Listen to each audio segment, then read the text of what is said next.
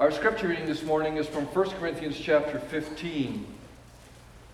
I had many more verses listed there, verses 35 through 58. We're not going to read all of that, but it would be helpful for you to have your Bibles open so that you can see that.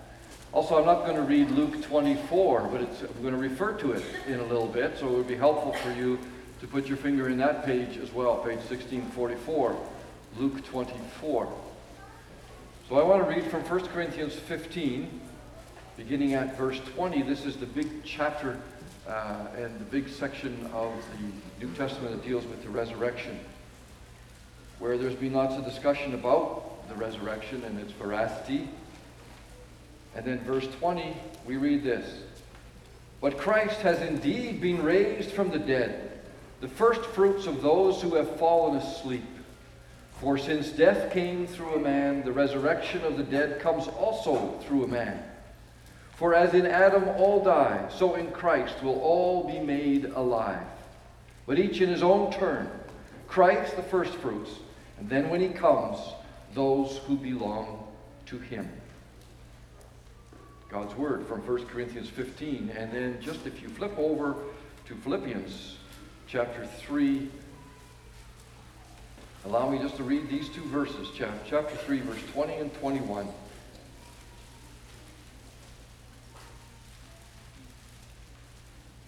"Our citizenship is in heaven, and we eagerly await a Savior from there, the Lord Jesus, who by the power that enables him to bring everything under his control will transform our lowly bodies so that they'll be like his glorious body."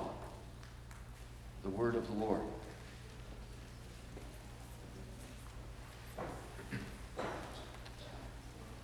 Brothers and sisters in Christ, a couple of weeks ago, I was involved in and led a funeral at the invitation of a family at Calvary Christian Reformed Church in Flamborough, the congregation that I left 14 years ago. Somehow death never takes a vacation like many of us do. The last enemy in this life comes when it wills. And so on a warm Saturday morning, an extended family gathered at Mount Zion Cemetery in Flamborough to bid their final farewell to their loved one. Some of you were at a graveside this summer as well. Others of you well remember. Why, it's tough to be there, and it's tough to walk away. Grief is evident, and understandably so.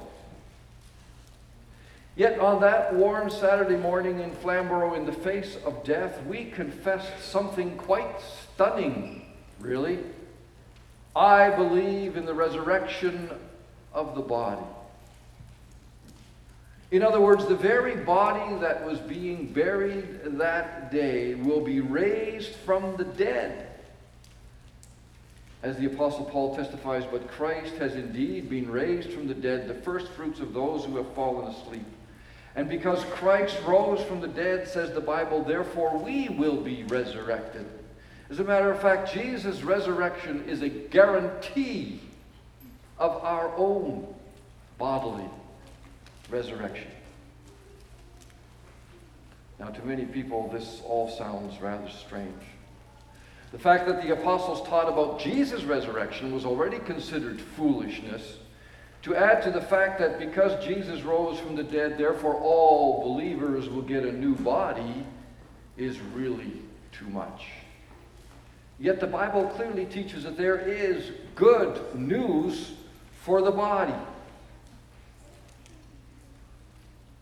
As the Apostle writes in Philippians 3, we just read it, "We eagerly await a Savior from heaven, the Lord Jesus Christ, who will do what? Transform our lowly bodies so that they'll be like his glorious body." Imagine that. We as believers plan on getting a new body, a far better one than we have now. No need for Paralympics on the new earth. It's a stunning confession.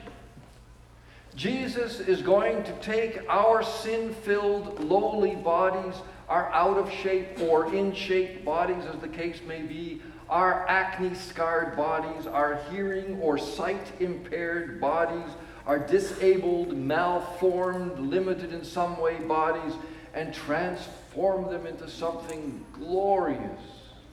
As one writer put it, quote, "If you are sick, you'll be radiantly healthy. If you are handicapped or disabled, you will be excitedly whole. If you are clumsy, you'll be remarkably agile. If you are feeble, you'll be surprisingly strong. If you are disfigured, you will be blissfully beautiful. And if you are aged, you will be vibrantly young." That's what we confess in the Apostles' Creed when we say, "I believe the resurrection of the body." And ours will not just be some spiritual rising from the dead or some mere soul rising. It's not going to be merely a resuscitation of our corpse, like what happened to Lazarus or the widow of Nain's son or Jairus' daughter. These folks were resuscitated. They came back to life, but then they died later again. No, when we confess we believe the resurrection of the body, we believe that there will be a physical, glorified coming to life again of the body, our body, on the day of Jesus' return. Now, this was totally strange and out in left field to the Greeks of Paul's day. And the reason they couldn't connect with such a message was because for many pagan or Greek pagans, the body was merely seen as a prison house of the soul, and death meant deliverance from the prison house. Francis of Assisi also held this old view of the body, calling it "my brother donkey." And when Francis died, he said, "I'm glad to put off this mantle of sin." He considered the physical part of man only as a necessary evil, and death was a wonderful escape from that which had encased his person in this life. But the Bible does not view the body as the prison house of the soul or even as a necessary evil. On the contrary, the Bible is very pro-body. Psalm 139 pictures the Lord as knitting us together in our mother's womb. We are God's workmanship. God created us. He breathed into us the breath of life, and he said, "It's excellent." If you want to know how pro-body the Bible is, read passages or books like Song of Solomon, celebrating the body and physical love, or 1 Corinthians 15, which talks about the resurrection of the body. Rather than being something evil and vile, the Bible views the body in 1 Corinthians 6 as the temple of the Holy Spirit. Now, it would appear to be the desire of the Lord to knit a new body for everyone, to put every one of his children into a flawless body. And the Catechism has picked up on that. Look what it teaches concerning the resurrection. How does it comfort you? Always concerned about the comfort of God's people. "Not only will my soul be taken immediately after this life to Christ as head, but also my very flesh will be raised by the power of Christ, reunited with my soul and made like Christ's glorious body." That is so cool. Jesus didn't only come to save souls. Jesus came to redeem the whole of us, even our flesh. And so while some may not care very much what happens to them when they die, the Bible does, in the sense that it tells us God isn't finished with us yet. For one day, that is the day on which Jesus returns in all his glory, the resurrection will take place. But someone may ask, 1 Corinthians 15, verse 35, "How are the dead raised? With what kind of body will they come?" These are the questions the apostle asked, anticipating what would be on people's minds as he discussed the whole matter of the resurrection in 1 Corinthians 15. Tough questions to answer. Yet, we have some clues from when Jesus rose from the dead and appeared to his disciples. Here comes Luke 24. page 1644 in your New Testament. Written by Luke, the Gospel. Luke was a medical doctor, as you may or may not know. And as a medical doctor, he must have looked with his medical eyes and mind to see what kind of a body Jesus had once he appeared after the resurrection. Prior to his death, the Bible makes clear that Jesus was a flesh and blood person, human in every way, except that he did not sin. After the resurrection, after the grave was emptied, there was something different about Jesus. Because, as recorded in Luke 24, he could now suddenly appear in the room where the disciples were staying, in spite of the fact that all the windows and the doors were closed and locked. Jesus now apparently had the ability to simply be where he wanted to be, and so he simply appeared. The point that Luke is making in Luke 24, verse 42, is not that Jesus now is so different, but that he's significantly the same as before. And so after his resurrection, it's interesting that Jesus deliberately conducted himself in such a way that he could prove to those in the room that he was for real. Not some ghost, not some apparition, not some hologram. And so Luke 24 records that Jesus did two experiments. First, he invited his disciples to touch him. Look at my hands. Look at my feet. It is I myself. Touch me and see. A ghost doesn't have flesh and bones as you see I have. If they were to punch Jesus at that particular moment, he probably would have fallen over. He was flesh and bones, albeit glorified. And then while they were questioning what was happening, Jesus asked them for something to eat. Verse 42 records, they gave him a piece of broiled fish. He took it and ate it in their presence. That's a little detail. But that little detail made a great, huge announcement to the disciples and to us that Jesus' body was to a significant degree similar to the bodies that you and I have. This was the clincher. Had Jesus been a ghost and he would have taken that fish, you would have seen it go all the way down. You would have seen it in him because it would have been for real, and he wouldn't be for real. But he was for real, physical, solid, not a ghost. There's no question that after Jesus' body, after the resurrection, his body was different than before his death. The latter body, as the disciples experienced it, had been touched by the almighty recreative power of the living God. It had been glorified. Now Jesus, says 1 Corinthians 15, is the first fruits of those who have fallen asleep. In other words, as we read in Philippians 3, my flesh will be like Christ's glorious body. Job, in my flesh I will see God. In my flesh. It's an amazing truth.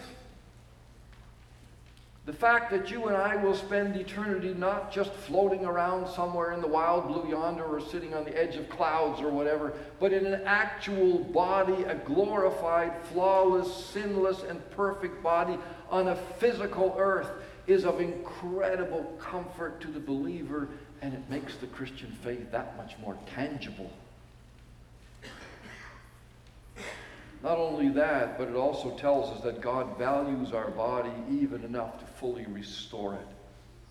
We're not just going to be discarded as some old dish rag thrown into the garbage.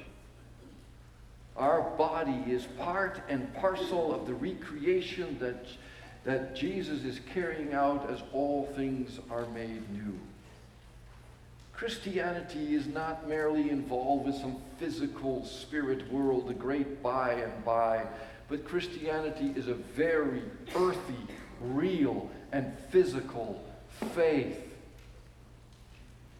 I believe the resurrection of the body, it all has very practical implications.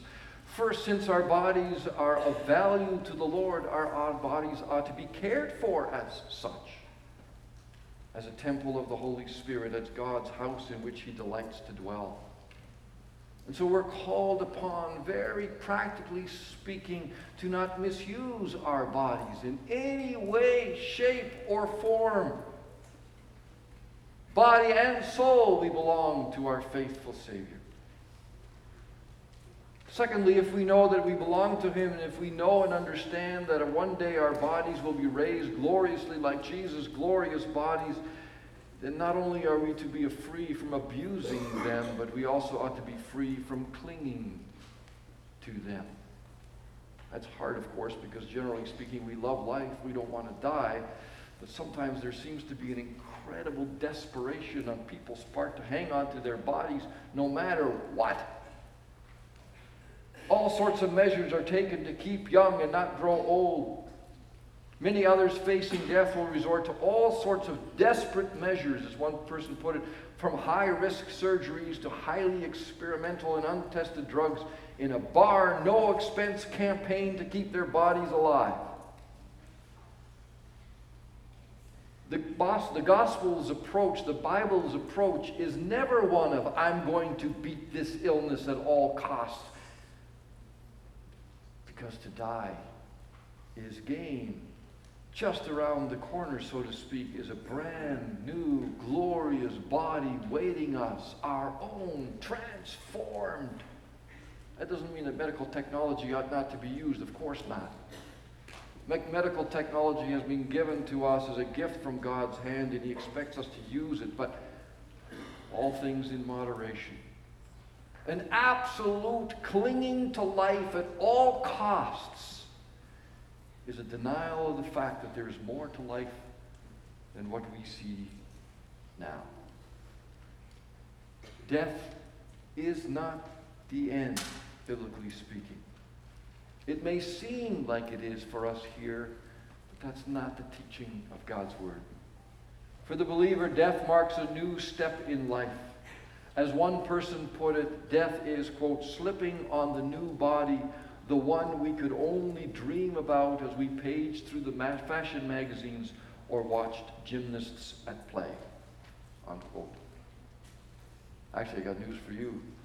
The body that we're going to get is even better than the bodies that the fashion models have or the athlete has, because even their bodies are flawed and sin-filled. I believe the resurrection of the body. A new body awaits us. The prototype is the one in which Jesus is living. What a comfort. Amen.